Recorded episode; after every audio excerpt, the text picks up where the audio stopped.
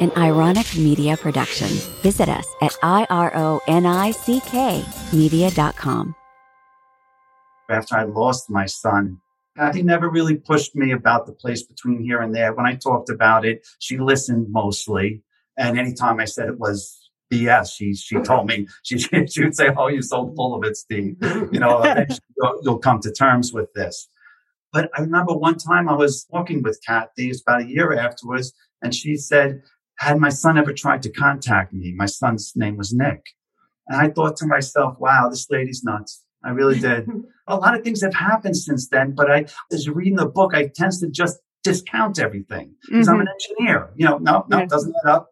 And so when she asked me, did Nick ever try to contact me? I was kind of pissed. I was kind of outraged. Kathie and I had become close at this time, and she was bringing me along slowly, but I was dealing with such an intense grief that seemed so out of the, I don't know, it just seemed very unhelpful. But I've fallen in love with her at this point.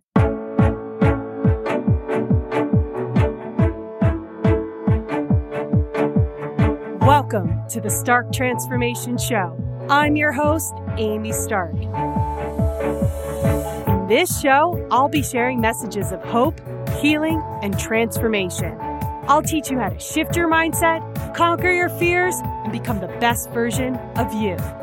You'll hear incredible stories of transformation and about the extraordinary journey I've been on for well over a decade. My connection with energy is so strong, and I can't wait to share it with you. Let's get started. All right. Today on the podcast, I have Steven Weber and Kathie Plant. I am so excited to talk to both of them because on my way home from Missouri, we listened to, because it's long, from Missouri to Colorado, we listened to your audiobook, The Place Between Here and There. And wow, holy moly, what a lot. First of all, I have to say thank you, Kathie, for being on this planet and encouraging him to write the book and get out there and tell his story. It's my pleasure. Oh, good. Yeah. And also thank you for like kind of beating him over the head with signs. I like doing that too. Uh, too much. yeah. So, Stephen, you were a motorcycle agnostic, I believe, person prior to your NDE. So, Stephen had an NDE, and Kathie was there visiting him as her higher self when he had the NDE. So, wait till you hear this entire story about how they came together. They are now a couple, but they were not when he had his accident. By the way, my son listened to the story as well, and he would not play his Minecraft or anything else. He wanted, he was fascinated by your story. Aww. And he even asked me now, like, more questions. He knows that I'm interviewing you today. And I said, Do you have any questions for them? He did not because he was he was a little embarrassed, but uh, but he's been talking about the blue ethers, so we'll get into that. Yeah, he's very. He? He's seven, so he just turned seven. Um, children alive today are coming in with a lot of awareness. Yes, I know you said that in the book, and I totally agree. There's so much that you have said in the book that I agree with both of you. I could probably talk to you guys for days.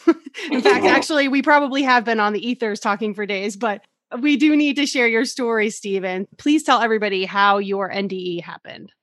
I'm a biker. I mean, you you put it very nicely. In fact, I've never heard it put nicely than a motorcycle agnostic. I was a biker. I was a tattooed biker. Yeah, I yeah. I know you loved like chicken wings and beer and like yeah, you know, yeah, uh, yeah. Yeah, and I still uh, I still have all my tattoos and stuff. I grew up riding motorcycles. I, I was into it. We had dirt bikes all my life.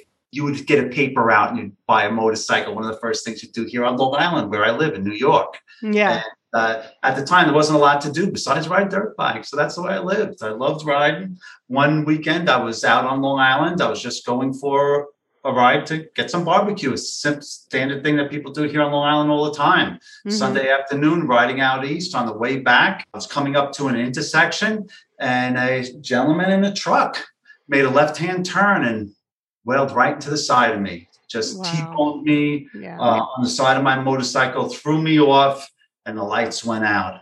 Yeah, the next yeah. thing is I knew I was flying through the air, going through the clouds. And just as I thought that was going to be it, I started coming down out of the clouds. And I realized I was actually in a helicopter and I was being airlifted to one of the most premier trauma centers in the United States. Just as dumb luck or divine grace Yeah. has it is that uh, I just happened to live next to one of these premier trauma centers, Stony Brook University, that they had this crack staff on staff all the time of doctors who specialize in accidents and trauma surgery. And they were able to land a helicopter right near me. There was an empty school, you know, a big athletic field that they could land the helicopter. And then they went about trying to save my life for the next three weeks. I was in this coma. Mm. I was on a, teetering on the verge of life and death for quite some time to the rest of the world. I was in my hospital bed to myself. You were visiting a, places. well, I was I was in a different place, a place I I later learned to call the place between here and there. At first, I called it the universe according to Steve. but, but but as I started to learn more about it, and I started to talk to Kathie about things and about spirit, I began to understand things a little bit more that I wasn't the only person. This wasn't the universe, according to Steve. that that that many people have these NDEs, or or if you like to call them spiritually transformative experiences. That, that that that many people have them, and some of the things that I felt, especially with syncing with the Akashic record or going through life reviews, those are things that I really thought were unique to my experience. But I've begun to learn that the act of passing into spirit is just as real and just as solid as passing into physical incarnation. And that was the beginning of my place and my journey in the place between here and there. We've interviewed many people about the NDEs. It is amazing how there is this life review. I think it's just awesome. I think it's really cool. It also is mind blowing that you can experience, you know, your version of it as well as their version of your interaction with them. Do you want to talk about that? Yeah, I do. I do because because that I mean that that's really so important because that is really the duality of life that we discuss in the book, The Place Between Here and There, about how going through the life review not only does it prepare you for increasing your understanding, but but now, because that you understand spirit, you look at things differently. It's more than just looking at things differently at the time. You have the physical reason why you're there. Okay, so you're at a schoolyard fight and you're, you're, you're, you're, you're, you're a kid. So everyone has their reason for being there. Mm-hmm. And so understanding spirit, you understand there are different physical reasons why people are there. And that's just normal life stuff. But then you also begin to understand the second reason, the spiritual reason. There's always the physical reason why we do things, but there's truly a spiritual reason why we do things, why we're learning these lessons, why these lessons are important to us. And that's why so important that life review is, as you talk about. What I think is very validating with Steve having this experience is that because he was not a very spiritual person before, the fact that like I was read up on, I would read books on NDEs, I would, you know, watch movies about them. He had no knowledge of that. Mm. So the fact that he recanted that same thing without having these preconceived notions in his head, like you could say that you were expecting that, so you construct it in your mind. Right. have that construction. So mm-hmm. when he comes back at it with that validation, that's like pure. And that's one of many validations we've had. Well, that was really the most important aspect of it with coming to terms because Kathie, as you as we spoke about in the book, I totally wrote off this experience as mm-hmm. the universe right. this. to, to Steve, it took a while of having these long discussions with Kathie and realizing and seeing signs and synchronicities and other things to really that this did happen. Right it was a connection to spirit and it does have meaning in this life and any life which may come after. Right. Your experience was so detailed and so amazing. And when you're listening to the book, you're like, he seriously still doesn't believe. Right. like, right. And thank God Kathie was there to be like, no, no, no, no. Like, this is real. What you experience, this whole life review is something that people go through, the Akashic record reading. Yeah. That's something. And then visiting with your friends who had crossed over that prior year. Like, these are things that happen almost standard across the board when people have NDs based on the research that I've done, the people that I've interviewed. Thank goodness she was there to be like, no, no, no, Steve. let's talk about this.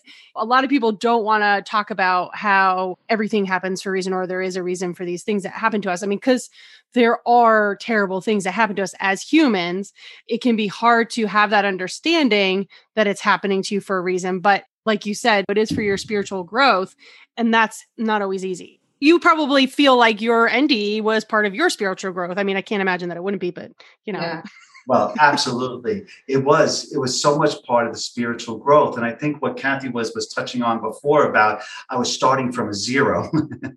you know, as spirituality goes. Yeah. I really was starting from square one with the experience. So in order to receive the messages and the learning that I was going to receive from my life review, I had to go to school first. I really did. It said I had nothing to go by. I wasn't seeing pretty clouds and such. It, it wasn't like that for me. It was more the, the beauty that I saw there was the sense of love, but love more than just the warm and fuzzies. Love as the ultimate meaning of life and the ultimate form of intelligence. I felt this love and this warm embrace all around me. That was the beauty that I felt there. It wasn't so much colors and physical things, it was all a spiritual beauty, which was very, very apparent to me from the get go. When I say I was a zero in spirituality, before I could even get to my life review, they had to teach me the wonders, the wisdom of the universe. And one of the first ways they went about doing this is not by sitting me down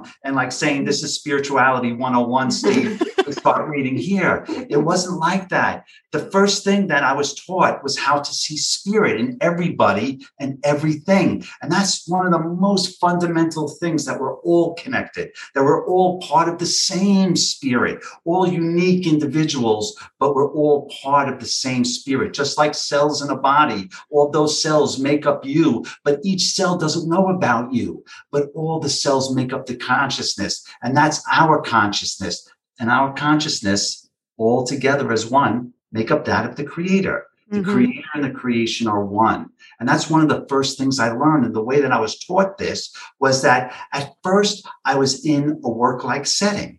I didn't know I was anywhere else. I thought I was in, it wasn't exactly my, my work, but it was very work like. I'm a computer guy, so I was interacting with people on a computer basis. And so I was working with people who I haven't seen in decades, but they look just as I remember them. And they acted just the way I remembered them. But then I would see the, the same people as older people, as if they aged, but I was still able to recognize them. I would see those same people as if they were children. I would see those same people as I knew as Americans. I might see them as somebody who was Chinese or a different ethnicity. I may I began to start seeing them in all different shapes and sizes. And so as I began to see them and still recognize them, it got tougher each time because they got physically very different from the way that I was remembering them. Hmm.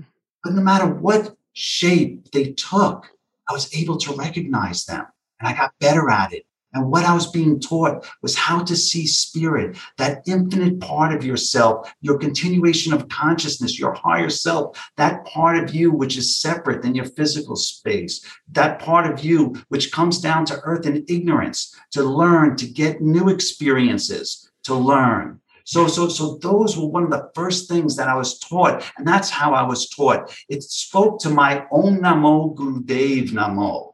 That's Sanskrit for I honor the inner teacher inside of you. And really, what that's saying is, is that you don't learn from people's words, from reading. You learn through your experiences. And Mhm. what those teach you is it's your inner teacher. You speak to the inner teacher. You don't bark things at people you appeal to their inner teacher. And that's what they taught me there is they taught me how to learn through seeing things and feeling things and getting bigger concepts from the things that I learned and felt. So, so this is when I had to go through first in order to really get the most out of my life review. Part of the life review is going through it once. You have this wisdom of living through it once. But really, to have that spiritual awareness with me to go through my life review, that really ensured that I really got the most out of it. And what I began to realize with going through this life review is some of the most difficult experiences in my life were the ones that brought me the most bliss and peace in that place because I came to terms with things. I understood. You said, like, everything happens for a reason. Yes. And that reason is the experience in and of itself to Hmm. be experienced with these things. Because when I was in spirit, I was able to understand. My level of awareness was so great. But it prevents you from learning new things because you don't make those mistakes. Mm-hmm. That's why you have to come down in earth in ignorance to make those mistakes, to learn, and to add it to that spirit. Being able to overcome those difficulties in life and realize that they're all part of your spiritual path. This is all part of what that life review is about, is to really understand and get the most out of your experiences and truly to be able to learn why you're here and to grow through your awareness because that in fact is the meaning of life is to gain spiritual awareness through your experiences. When you don't resolve them they cause blockages. And it's through the life review that you relieve those blockages because you understand why things have happened. Because you could look back at your life review at least i could then having the experiences of having my awareness raised that I was able to see more and get more out of the life review. And that's really the key to relieve those blockages because those are the things that stop you from really understanding the true meaning of the experiences which you've had. So, do you think that helped you to heal because you didn't have those blockages after doing the review? Where it really came into play was later on. I lost my son. Yes. Uh, from a drug overdose. Beautiful 20, 20 year old son, beautiful boy you know, very talented. Very talented. State championship and wrestler, musician, just a wonderful kid. Just got caught in a bad stream of life. It really helped me come to terms with understanding. No way are you prepared for anything like that. But understanding that there is really, truly, there is something beyond what we're experiencing here and now, that there is a life, that there is a meaning, that there is a continuation of consciousness and really be able to understand that helped me to be able to come to terms and with Kathie's help because it really was the key in losing my son. It was a year after your accident, right? Yes. Yeah, that's all that's a lot. It was that that began really began that conversation because after I came out of the experience and I I came out of the coma and I was beginning to adjust and reacclimate myself to physical existence and come to terms with things Kathie and I, I, I, really stopped talking about the place between here and there. I kind of put it out of my mind because it was more of a, it was more of a physical therapy. Is that I couldn't walk, I couldn't sit up. I really had to start from scratch. And Kathie, who was halfway between Sergeant Slaughter and Mother Teresa, she, she, she kind of like pushed me really hard, but also was very kind and caring at other times when I seemed to like need it the most she, she always had a good intuition about her. And uh, and I remember after I lost my son, Kathie never really pushed me about the place between here and there. When I talked about it, she listened mostly. And anytime I said it was BS, she she told me she she would say, "Oh, you're so full of it, Steve. You know, you'll, you'll come to terms with this." But I remember one time I was walking with Kathie, it's about a year afterwards, and she said, had my son ever tried to contact me? My son's name was Nick. And I thought to myself, wow, this lady's nuts. I really did. a lot of things have happened since then, but I, as reading the book, I tend to just discount everything because mm-hmm. I'm an mm-hmm. engineer. You know, no, no, yeah. doesn't add up. I tended to discount everything. And so when she asked me, did Nick ever try to contact me? I was kind of pissed. I was kind of outraged. Kathie and I had become close at this time, and she was bringing me along slowly, but I was dealing with such an intense grief that seemed so out of the, I don't know, it just seemed very unhelpful. But I've fallen in love with her at this point. And so I just kind of smiled and nodded and said, no, no. But she happened to have a statue of St. Teresa with her, and that's a Catholic saint. I'm, I'm Catholic, but I, am a Christmas and Easter Catholic. You know? Yeah. and, Me um, too. and, and so she just happened to have the statue and she said, let's put this statue next to this tree here. And I brought a magic marker. She picked up a rock and she wrote a little prayer to Nick and she put it next to St. Teresa underneath the tree. And was, what was it? I didn't think anything of it. And then a few days later, we come back, there's like 50 rocks there people had written all uh, prayers and stuff to their own prayers. Some people just said, make me happy or peace and happiness. Some people wrote heart wrenching prayers. And that was one of the first, you mentioned healings. That was one of the first healings that I started to have because it was it was having that experience that I realized that I wasn't alone in the world. That no matter how much I felt my pain was torturing me, is that other people, everybody experiences these things. It kind of like reminded me of the Sting song, Message in the Bottle, where he puts his message in the bottle and casts it out into the ocean, mm. hoping somebody will find his bottle and save him. Mm. But really, 10,000 bottles show up on the shore. and I really realize that you're not alone. And to some people, that may make you feel like, oh, nobody cares. But it was just exactly the opposite. I realized, like, I felt that connection that I felt in the place between here and there, that all of a sudden I didn't feel alone. I felt connected with everybody. Mm. And that was one of the first real, real healing moments. Because, like, when I first came out of the coma, like, I was in this place and there was so all these interactions and I really didn't see too many people who were alive, but I did feel this one spirit. This one lady was praying all the time. Mm-hmm. I mean, I felt it. I felt it. I heard little things of what she was saying, but really it wasn't the words. It was the feeling, it was the energy that those prayers were generating. It wasn't that that it was she was saying Our Fathers or Saint Jude, although she thinks. but it wasn't that. It was the energy that I felt. I felt this love, and I felt this this. I don't know how to explain it. It wasn't the prayer. It wasn't that somebody, a consciousness beyond us, was saying, "Okay, Kathie didn't pray enough yesterday, but today she prayed enough, so I'm going to make her dream come true." No. Mm-hmm. It was the love, the true love, that this energy was just the, the prayer was just the road it traveled on. Yeah, and one of the other NDEs, a woman experienced prayer as uh, musical notes coming towards her that healed her. That's it. Yeah. That's yeah. very similar. And so when I was in this place, I felt that energy, but it wasn't until I woke up in the hospital that I knew mm-hmm. who that person was. Mm. And as soon as I knew who that person was, I was tied up in my hospital bed. I couldn't move. You know, I was I was just tied up. I couldn't do anything. But as soon as I was able to get my phone, I texted this person and I thanked them for visiting me when I was out, out, if you know what I mean. and that was Kathie. yeah, I, I was praying. That was me.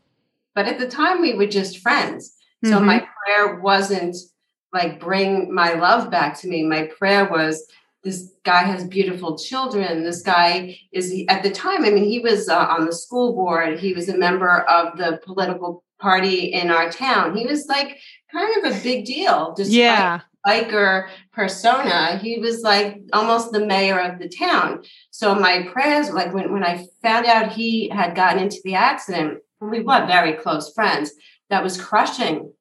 You know, I thought like, how how does this this guy like how could he disappear? He he's needed on this earth for for the community for the family and for me like my friend.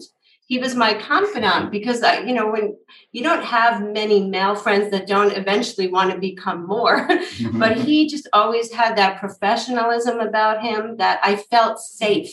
Hmm. i didn't see him as a threat to me so i was able to talk to him and become very close so I didn't want to lose that. So I would just like, God, like Jesus, St. Jude, St. Jude, everyone just come and help. And every day I said, I'm not allowed to go into the ICU because we're not, I'm not next of kin. So I did prayer. I am a fervent believer in prayer. I've all my life felt a connection to saints and angels and had many affirmations that my prayers were heard, like startling affirmations. So I knew that when he was in that position, he would hear me because he wasn't on earth, he was in spirit. Mm-hmm. So I was saying these prayers every day, and you know, week turned to two weeks, turned to three weeks. And I, I was like, Steve, pretend I'm in the hospital room with you and I'm holding your hand and we're saying a prayer to St. Jude, the patron saint of helpless causes, because he was helpless at that moment. Three weeks later, I get a text in the middle of the night that says, Hi, Kath, it's Steve. I'm okay. I want to thank you for visiting me when I was out, out, if you know what I mean. And like, like, of course I know what he meant, but like, it was shocking to me because I've had communications with my deceased loved ones and saints and angels, and they validate me in signs. But he came back from yeah. that place and that, to my knowledge, that's never been documented in any book or any story or any movie that I saw. So I was shaking, like, oh my God, yes. And so I texted back and I said, You mean you know? And then he said, Well, let's just say I've been to a place where I know that everybody is connected, but that you and I have a connection that goes beyond this world. I heard your prayers and I want I, I learned things Well, I guess and I want to talk to you about it. So I of course, like he said, after he came to, it was more of a physical rehabilitation rather than a mental spiritual rehabilitation. So it took a while for him to tell me those things but we would take long walks in his rehabilitation process and then these little bits of things will come out and i was putting them all together. I was like wow you know this And- is amazing and I was disregarding them all because as she was all these little bits, putting it together and understanding, I was dismissing all every one of those and little i was bits. learning a good punch in the shoulder like come on She, she she punches like a man. I'm telling you, this lady is. I oh. You need it. You needed it. Yeah, you right? were so stubborn. I couldn't believe I how mean, the stubborn you were. signs were there like I know. consistently It was it was so true because coming up to the one year anniversary of my son's passing, Kathie had spoken to a friend of ours and got a prayer card for Saint Teresa. We had a little um, statue, Saint Teresa, that we started that prayer. we, we we we called it our Woodland Saint Teresa Shrine, but it, it was quite a thing. All of our neighbors knew about it, and people would send us pictures of it all the time. And so, the one year anniversary, we we went back to the shrine to lay this card that someone had gave us, a Saint Teresa's mass card. And we looked down at the Saint Teresa's mass card, and we look on it, and it says Saint Teresa's birthday is the same day as my son's birthday, January second. And then we take a look on the card that Saint Teresa's canonization day. That's the date that she was made a saint or really sits with God. Mhm. And that was the same day that my son died, May 17th. And so my, my son has these two unique days with Saint Teresa, birthday and the canonization day. And then Kathie had that statue. And then a psychic had told us afterwards that without knowing this, that Nick had a synchronicity with Saint Teresa and that he was trying to communicate to us, but Pighead Stephen wasn't listening. what we later come to understand is that he was reaching through to Kathie to try to communicate listened. because she listens.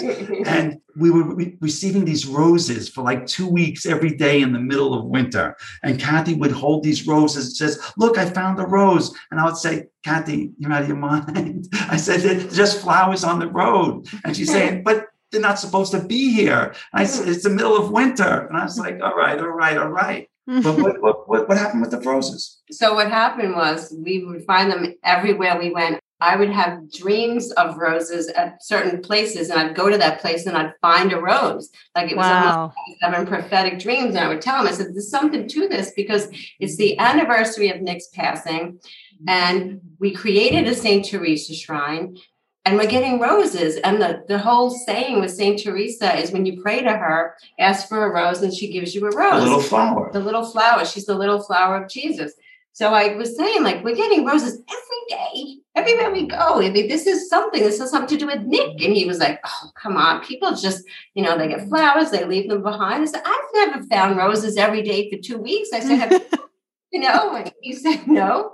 But it wasn't until his cousin went to a psychic that said Nick was sending the roses because he wanted you to know he has a synchronicity with St. Teresa. So he was validating the shrine, he was validating that. So all this was coming together. And I mean, it wasn't really until he saw the canonization date that he says, you know, Kath, maybe there's something to this. And I was like. You know, like that it, it took so long, but that was it. And once that moment happened and he validated that in his mind, then all of a sudden all these other synchronicities come because once you you come to that awareness and you open that spiritual door just a crack and the light comes in, it just pushes it right open and then more stuff happens. And then Mhm. everything opened up for him. See, I think that that's really important because that after my son first passed, is that a local psychic, very beautiful, Angela Blanchett, just an angel of love and light, just so much work with autistic children, and just such a beautiful lady. I just love her so much. She was the psychic that gave that message, but she gave us the prayer card. And and for for so long, she knew him. She didn't know his story, but she she was receiving messages that she said were for him, and he kept saying, "I don't want to hear them." Hmm. Yeah, and I did. I was saying I don't want to hear them because I thought it was going to be all BS. I thought it was going to be one of those standard things about about a psychic says, "Oh, well, they miss you," and this. I, I and I felt it was too soon. I really know from my place between here and there, I was becoming in tune with it. Because I know you need time. It can't be all of a sudden. You're adjusting to your new reality in this place. And so to be connected, at least I just felt it was too soon. But I also felt when Kathie asked me, did my son try to talk to me? I felt like that wasn't the way to connect. Like, like at least not in the way that I was thinking of. Like if I was going to go to a clairvoyant and they were going to speak to me, I know from my experiences already from, from, from Kathie and I going to different psychics is that some are very, very real and very truthful. Some are still learning their craft and can mm-hmm. mislead you. And so I wasn't willing to like sit down with somebody and have them do that because I was still wrapped up in my emotions. Mm-hmm. But it wasn't until I think Nick figured this out because he started to realize, at least I think so, or I realized that he was going to communicate through signs and synchronicities not from somebody going to, from me going to a psychic and them channeling Nick. It was easy. He was going to talk directly to me in a way that he knew how, or at least he knew that I would understand. And a perfect example of this is that is that when Kathie and I were writing this book, the, the this whole crazy health crisis was going on in the country, mm-hmm. and we're very afraid. And so Kathie and I would walk down to the beach by us, and we would do affirmations, and Kathie would pray to Saint Germain. Saint Germain, the violet flame. And she would ask for global healing. So, first off, if it wasn't for Kathie, things would be a lot worse in the world. So, I just want to get that out. and so, after doing these affirmations, she would ask for to Saint Germain for a sign that he heard her. We, we collect beach glass. You know, it's, it's this glass that flows up on the beach. And so Kathie asked for a piece of violet beach glass as an affirmation for Saint Germain hearing her prayers, her affirmations. And so we looked all day. This thing is like rarer than hen's teeth. You'll never find violet beach glass, almost ever. Mm-hmm. You know, once in 10 years, we, we found some. We didn't find any this day. So Kathie was very disappointed. We're walking back and we see this little Dalmatian puppy. The Dalmatian, like little black and white spots all over it. Mm-hmm. And so it's jumping all over you know, all stupid doggy stuff. Owners apologizing up and down. And so we ask, what's the dog's name? I know. I remember from the book. Violet. Yeah. And so uh, Violet's barking. no, no. So Violet. And it was like such a wow moment, like in the sense, like Kathie was still upset about a beach glass. So as we were walking away, um, I'm saying, she's saying, Oh, my beach glass. I'm like, Kathie, the dog's name's Violet. you, know? you finally caught on. but right? But the real truth of it is, is that I'm like, Kathie, that wasn't it. That wasn't the sign. There's something more to this that you have to get rid of the wow factor. So many times, at least with me, with signs and synchronicities, I was so busy, like, wow, oh, isn't that cool? Woo, woo, sign. I didn't take the moment to really realize what that sign was trying to tell me. And I said to Kathie, I said, we have to find this lady. We have to find out why we met. Roll it back two weeks later. We see the lady walking on the beach. Kathie goes running up to her, tells her the story. The lady, Kathie thought the lady would think we were crazy, but she didn't. she loved it. And she lost her son too mm. as a young child, as same age as my son. Wow. That's why. Because we became friends. We began to talk about things. And at first I thought I was helping her, but we're actually helping each other. Mm-hmm. And so often with those things, with energy exchanges, it's an equal exchange of energy. Whenever you have these interactions with people, so often when, you go to help somebody, so often you're really helping yourself because so mm-hmm. many times with these exchanges, it really is an equal exchange of energy. And that's the way my son was able to talk to me by using signs and synchronicities, by not going to a psychic. That just works for us because I love psychics. I go to them all the time. Mm-hmm. But in this way.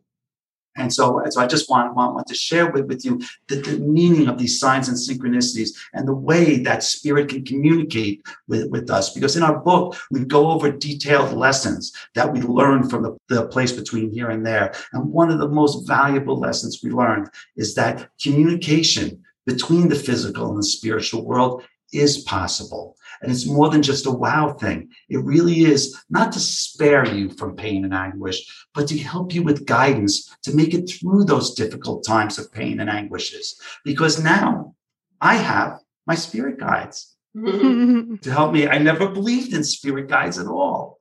And it wasn't until that that I was in the place between here and there and I was given all these experiences that I would sit at the end of every day, and I use the term day very loosely because there are no days. It's it's very different. It's all Mhm. about experience. I would sit and watch the sunset with these two fellas who I knew from my town. John, he suffered from diabetes and he like did the readings in church. And whenever he did the readings in church, he was like the voice of God. He was like, and Jesus said the whole house would shake. and and then Joey, he was he was just, just a piece of work. He's a great guy. He laughed and joked. He was a character. He had a broken neck. He had dove in the water as a kid and broke his neck. And I would sit and watch the sunset in this place with them. And I realized after a while that they had both passed and that they couldn't be here. And I didn't understand why they were here. And finally, I asked them why they were here. And they were here to make sure that I was all right. And I didn't understand that because I felt fine. it wasn't until I was here with Sergeant Slaughter and Mother Teresa here that I realized they didn't mean there. They meant here. They were there here to make sure I'm going to be all right here. They were my spirit guides. John, he he had an infection in his leg that took his life. My leg was all mangled. I had infections in my leg that was threatening my life. Joey had a broken neck. I had a broken neck in the accident. And these were the things I was going to have to recover from. And it wasn't that they were hanging over my shoulder saying, Stevie, one more push up, one more push up. That was Kathie's job. But I felt their energy in the same way I felt Kathie's energy when she was praying. Like I felt that energy. I felt that prayer. That was the same energy I felt from them. I didn't hear them saying one more push up, Steve. It was almost like a surety of outcome. I felt like this was my path I was following. This is what this, this is this. I have to see this. This is the path that I'm going down. I'm up for it. Bring it on. Mhm. That's what they gave me. They gave me that strength. Mhm. Yeah, you did an amazing job of recovering. I mean, the doctors were even shocked at your recovery and everything that happened afterwards, you know, like just regaining your strength, regaining your mental faculties and everything. Well, Um, well, well Kathie will argue with, with, with you. She still says Some of I- the mental some of my mental faculties. it's all good. So, wow, there's just so much here. I want to just mention the blue ethers is a comparison to those worlds that you were visiting, right? Some other person has said that there's blue ethers and there's what, six of them? Five, yes. Five, five of them. And you visited the first three, is that correct? First two, I think. Two. Yeah, First, yeah. okay. Because I, I kind of look, wait, so first it was, hold on a second, don't tell me. It was like the bar, right? Is it the bar? so I love how they were speaking to you in in your language. And by they, I mean like the universe, like God, I, you know, everybody was conspiring to like reach you at your level. I also, I have to say, my son thought it was hysterical that the children wouldn't listen to you. Um, he was like, "Well, I don't understand why they weren't listening." I'm like, "Well, that's what happens." So anyway, so you'll find uh, if you listen to the book, you'll find out all the different things that he was trying to do when he was in these worlds. Watching the sunset, I felt like was another world, or do you not think that was another world I felt, or another setting? I guess. Yeah, another setting, but it's like things, everything goes on at once. Like all the Yeah. reality go on at once. And there's different reality forks. And that was one of the reality forks. And it was real. It was real as real can be. I feel so much. I sent a letter to both of their spouses after. Oh wow, that's wonderful. Yeah, one person didn't respond, but the other person, I gave them the book and stuff, and they just. You know, Yeah. everybody reacts differently. I mean, Yeah, know, absolutely. It's it's Yeah. a different spot for for everybody. Right. Yeah. Some people aren't ready to handle that kind of information. My son was just saying how you, part of the message that you were delivering was that you weren't ready to become like enlightened fully like you weren't ready to leave this body right so you came back to earth you you failed that my son yeah my son was like stuck on this whole like idea that you failed and he's like well No. what if i fail and then he was like, Did Jake fail? So we lost our dog right before COVID. And he's like, Did Jake fail? Yeah. So he's trying to understand all of it. And so I was trying to answer his questions as best as possible, but he's he's pretty easy just to say something very neutral. And he's just like, Oh, okay. I have a message for him. Oh, please tell me. Okay, so so part of the people who haven't read it, read the book, as part of this five blue ethers, and I'll talk about this a little bit more in a little bit. But I was given a test, and I was to shepherd these young souls into their next human incarnation, and I and I failed at that because I failed to recognize them as spirits. Because I was taught all this stuff about spirit, and my first chance to use it, I failed. I just recognized them as kids, and that was such an important lesson, as as like less than us on some way, and Mm. that's why they wouldn't listen to me because I didn't see them for really who they are. Mhm. And this was one of the experiences in that place that I learned from. But I learned through this failure. In the end, the kids made it. And so sometimes the same lessons are learned in failure that are learned in success. Because if the purpose of the situation is to learn the lesson, whether it's success or failure, if you learn your lesson, Mhm. so, so, so, like for instance, you could be successful. And could just be dumb luck. You didn't learn a lesson. You could be unsuccessful, and it could be just dumb luck. You could learn the same lesson from mistakes and failures. So when you are in a failure situation, don't allow that to be a blockage because that prevents you from learning. You've Mhm. already paid the fee. You might as well learn the lesson Mhm. especially if it's been failure because you've learned the lesson, you paid the fee. And so, if there's one lesson I would, one bit of wisdom I could speak to his inner teacher is that truly, with success and failure, you can learn the same lessons. It's your regret, it's your sadness that prevents you from doing that. That's what creates blockages. Right. Cool. I'll share that with him. Um, and the he- doggy is up there, which is it- nice to know. yeah. Oh yeah, the dog. I, that's what I said because he was, you know. Then of, of course he said, "I miss Jake," and I said, "Well, you're going to get to see him when you know you cross over." And it's scary to say that to a seven year old, but he's so advanced about certain things that he he doesn't find it uh, weird. Well, well, my mom says the fruit doesn't fall far from the tree. Yeah, we definitely talk about things like actually when we were listening to your audiobook, we expected that he was just going to do Netflix or Minecraft or anything else.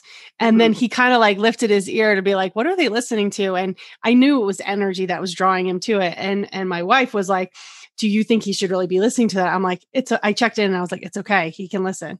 The only time that we turned it down was when your son had passed. We didn't know how he had passed and how old he was. So we immediately turned it off, said, go ahead and watch your, you know, Netflix or whatever. And so we listened and we were like, it's okay.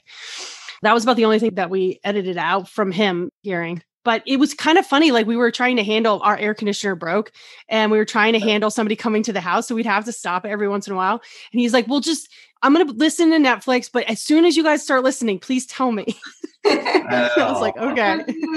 Yeah. So it was a 14 hour trip. And I have to say, like, I'm, I'm sure you're aware of this, but words, sound have energy and frequency. And I, mm-hmm. I'm sure that we've received some sort of healing by listening to your book.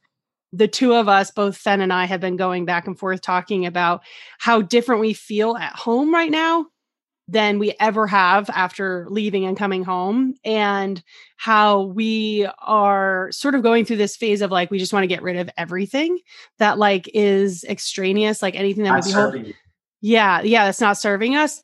So i think that there was some sort of like healing that was attached into what we were listening to and we're still integrating it but that's what how it played out for us because we've also done a lot of work you know? So i think oh, spirit was just kind of like it's time to start letting go of some of these things that you don't need.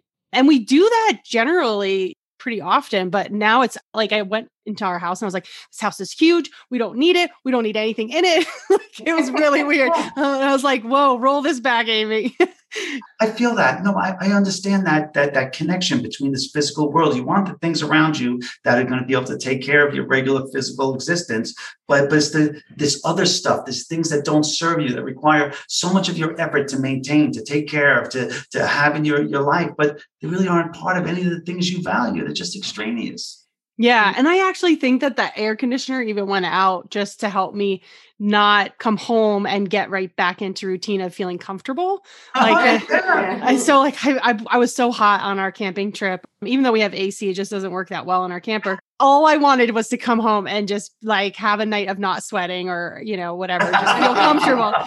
And then it was broken and it can't get fixed for a week. And I'm like, there's got to be a reason for this. Like I I actually almost started crying when I heard that it was broken. I was like, no, but I didn't cry. oh, that's great. Yeah, yeah, yeah. So I, I appreciate everything that you've done in terms of sharing your story. And I know it wasn't easy for you to really come to terms with it all, but so how has your life changed now? I know I kind of have an idea based on the book and like things that I've read about you, but what is different now other than uh, the obvious? Well, some things are very different and some things are the same. But but but what, I- what I want to share with you is the role that spirituality plays in my life now. Is that it's not my life that I'm a guru, that I sit there and oh, you know, all, all day long. Although I like to do that every once in a while. Mm-hmm. But it's about life. It's about living life. Experiences are everything in that place. They're the only things you take with you. And it's what you learn from it. It's what fuels that awareness, that growth. And if there's any bit that I've learned from this is to experience life. Don't sit there and wallow over bad things that have happened or the regrets in your life. We all have regrets in life and things that we wish we did differently. But the real wisdom is that is to learn from that. And that's really the key is to live life. Try not to hold uh, hate or animosity towards yourself or other people, to learn, to experience, to laugh, to cry, to take risks, to be cautious, to live life. It's one thing to be a guru and sit on the mountain and eat three blades of grass every day or rice or whatever. and for some people, fine, that's their mission in life. But Mhm. for most people, no, it's to laugh, it's to cry, it's to love, it's to do the opposite. you know, it's, it's everything. It's everything to experience it, and that's what what, what I've learned. The more spirit plays in my life, the more I rely on it. Even in business, I'm a computer guy, and so and so like like, like even when I'm in a business meeting, I'll sit in a room with twelve people. First things I do is I'll try to read everyone's spirit. I'll try to get in contact with them, not to be a voyeur, not to look in someone's dresser drawer to see things I'm not supposed to see, mm-hmm. But to understand where they're coming from. Why are they here? In the same way that the life review taught me that everyone had different reasons for being there. Why is everyone else here? But not in finding that out to manipulate them, but really to find that out to be able to find the ultimate solution for everybody there that will lift everybody up because that's truly not because I'm such a wonderful person, but because that's truly the way to do it. That's truly the beauty and the love out when, when we say that love is the ultimate intelligence. That's what I mean by in reading people and using these spiritual skills. It's not to exploit, it's to find that love, to find that connection, to use all of those powers that you have, that we all have as spirits, to connect with each other, just as I connected in those other places, to understand them, to bring solutions that elevate this world and any other world or any other reality that surrounds us. Mm-hmm. So when you say you you see people's spirit, I, I know for myself, like I couldn't really put a finger on like what it is that I see, but I've always seen people as spirits. I've always just related to people, and I didn't understand why people were being mean because just we're all spirits and we're just learning, right? You know, and like I don't know any more than you do, you know, we're, or maybe Yeah. you do, and then I should listen, but I'm I don't know that I that you know more than me. I just have to figure that out. How would you say you see spirit? Okay. I'm trying to think of a way because it's such an intuitive thing. When I was shown people in different shapes and sizes, like what is there about somebody that uniquely makes them you? That you could see them no matter you see a picture of them, no matter what stage in life. There's an energy, a life force energy. If you're looking to see an aura, that's not what I'm seeing. If you're looking to see anything, that's not what I'm seeing. It's like an energy. I could feel your presence. Somebody walks in the room with, with you. You were alone. Now somebody's there. Even if you didn't hear them, you could feel their energy in the room. That's one of the first signs to begin to connect to. Those, are one of the first things that begin to you begin to sense that. In the same way I developed it by seeing other people in different shapes and sizes, I can still recognize them. There are different ways to see this spirit here in the same way. So if I was to answer your, your, your question in a very long-winded way, mm-hmm. is that it's an energy. It's more than seeing the spirit. It's that energy you feel. And the more I feel the energy, then I see the aura. See, see, it's it's through that energy. These other things are descriptors. The energy is the center. So it's more of like a, a feeling or a knowingness that you get. Yeah, it's, it's like a feeling. It's like a knowingness. It's like, okay, how do you know your child is upset or your spouse is upset? You could see something, but even if you didn't see anything, you, mm-hmm. just feel you it. Just know it. Yeah. You, you just know it. And so, and so those are things because you're a parent, you're very clued to, to, to, that. So that's one of the things you can relate to very quickly, mm-hmm. or you're in a one-on-one relationship, you can relate to very quickly. But, but with those, that that's one of the first steps to really seeing spirit. Because once you can see spirit, everyone can. And when I say spirit, I mean sense. I should use the word sense. And then all of a sudden your life starts changing because you understand someone may say something that's awful but you can see their spirit, you can read their energy, and you, all of a sudden, no, that's just a reaction to something else that's going right, on. Right, right. You know, you, you know, you start to see things deeper. You start to see why people do things because you're no longer operating on that physical plane anymore. You're operating on this plane, not mm-hmm here playing on this. And so now you're seeing what's going on behind. Mm-hmm. And so that's what that being able to see spirit, you could see spirit and say, and walk around to people say, oh, well, Aunt Joy is trying to tell you something. You know, you, you, you could do that stuff with like the, the Long Island so medium. medium does. that's one way, and that can be beautiful. Mm-hmm but really you have it in yourself, not to read and tell people's fortunes and things, but to use that as your own guidance. That's one of the things Kathie and I talk about a lot. It, yeah, it's it's very important for the average person whether or not you are trying to make this like a career or something like that. I'm saying just when I say average, I mean like anybody who's not trying to make a career out of this to use spirit and use energy in their daily life to sense the boardroom or, you know, the next opportunity or the next invention or filling a hole where you know there's a need you know? So you're you intuitively already know. In fact a lot of times i do this. Like if i am thinking i need something i'm like well i've already in the future gotten it. So what is the thing that i need? So i go there and i'm like okay what does that look like or what does that feel like? and bring it back. And actually it's funny my i've so, so silly. I should, you know, sometimes we have so much guidance that comes through us that we, we can discredit it. Last night at dinner, I my son was going to baseball camp and I said, I don't want to hear at 8:30, you know, where are my shoes? Like, you know, I didn't know I needed to go. And so we were going over the whole schedule because he's obsessed with time almost 8:30 comes around and he's like I don't know where my sneakers are and I'm like I, I don't know. sure enough, I that was my key last night when I was like doing that whole thing cuz I I felt this if i when i review time i felt this outside of my body looking at my body being like that was a message amy. And i had told my my partner i said i know i'm going to forget something in the camper and i don't know what it is because we take the camper, we put it away, you know, like it's only 15 minutes away, but it's a pain in the ass to go over there and get something. yeah, yeah. Sure enough, his shoes are in the camper. so thankfully, those on the way to baseball camp, so they were able to swing by. I'm like, I'm, I'm like, I hope his, his sneakers are in the camper because if they go there and it's not, he's going to be late. But you know, we're always getting that intuition and that guidance. You know, it's flowing through us. And in fact, uh, we were on vacation. We were at this pool area and it was the end of the day. And, I, you know, it's the end of our trip. And I even said to my wife, I'm like, I'm getting a little sloppy. Like I normally know where everything is. And now my brain's getting muddled and I'm so tired. I've been sweating so much. like I don't know where I'm at, moving all the time. So I put my stuff down. I went to go get my son from the pool. And then as I'm walking away, I was like, did you hide your phone? Like put like something over my phone so that nobody could just like swipe it easily. I hear in my head, go back, fix it.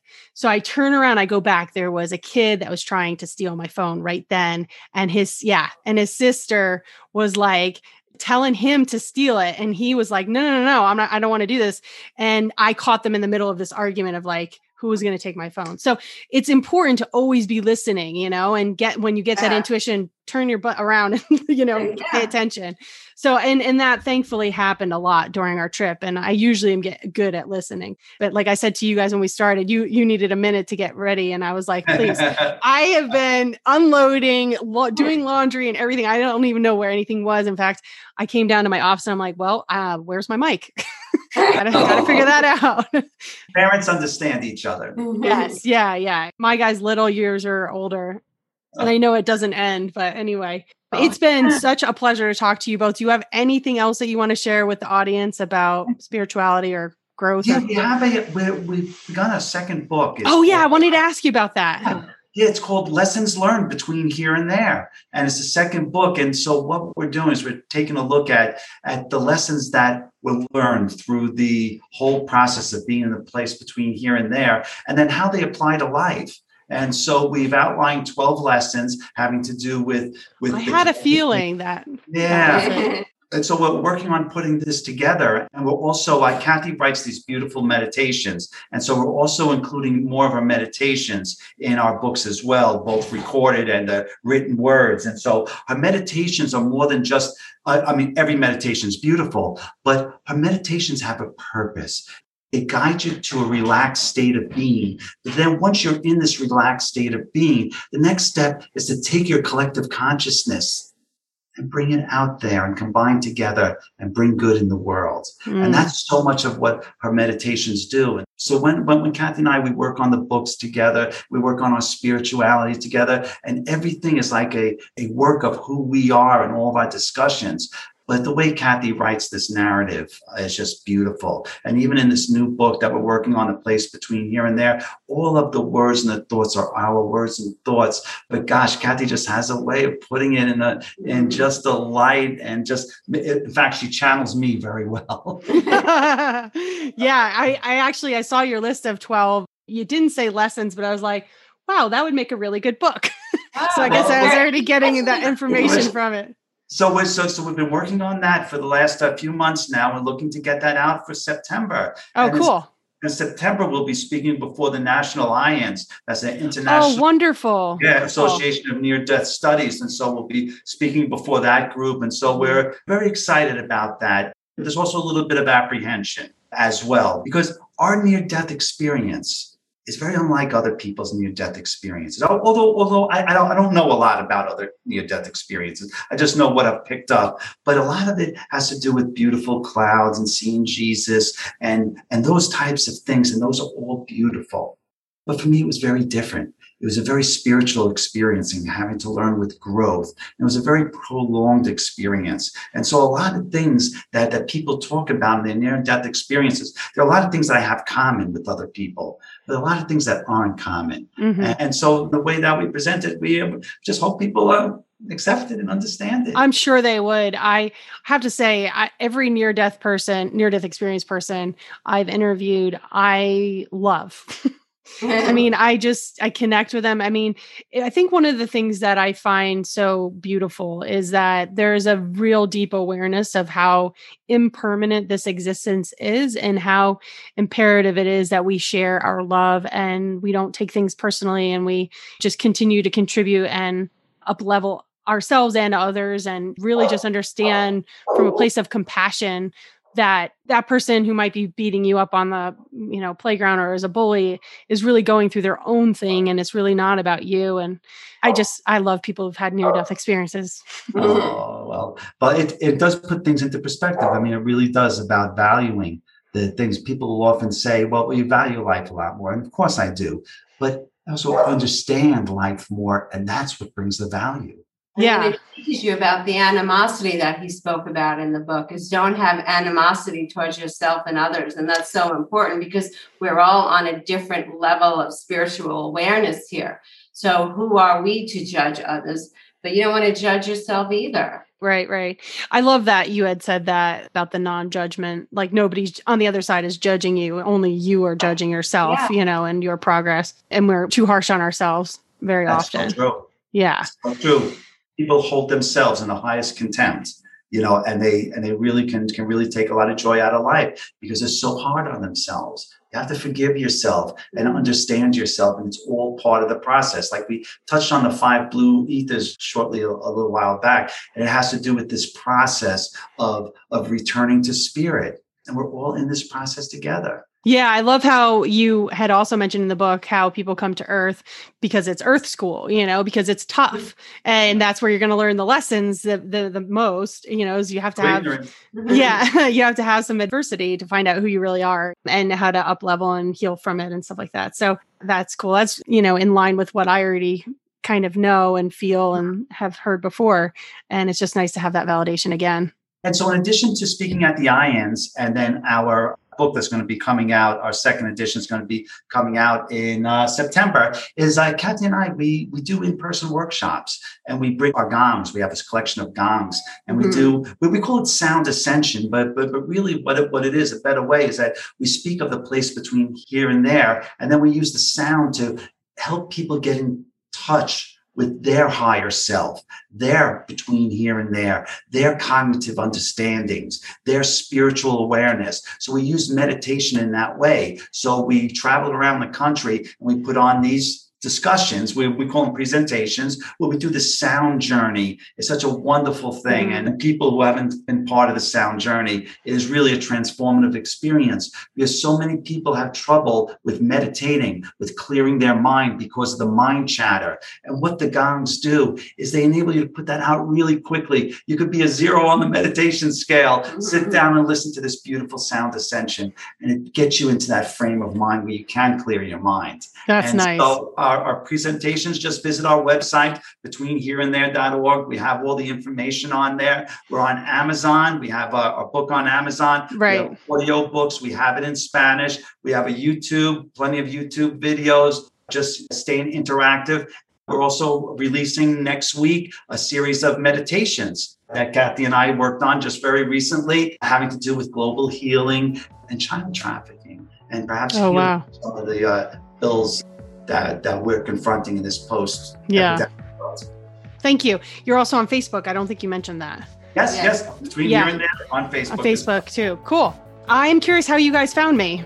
Just looking on Facebook and, uh, and in social media, you you have quite a great following and you you do great work. Thank and, you. Uh, and so it wasn't very difficult to find you. okay, gotcha. All right. Well, thank you so much for being on the podcast. You both are beautiful lights in this world. And I appreciate you doing your work here and bringing your work to us. So thank you for being here. Thank you. Thank you.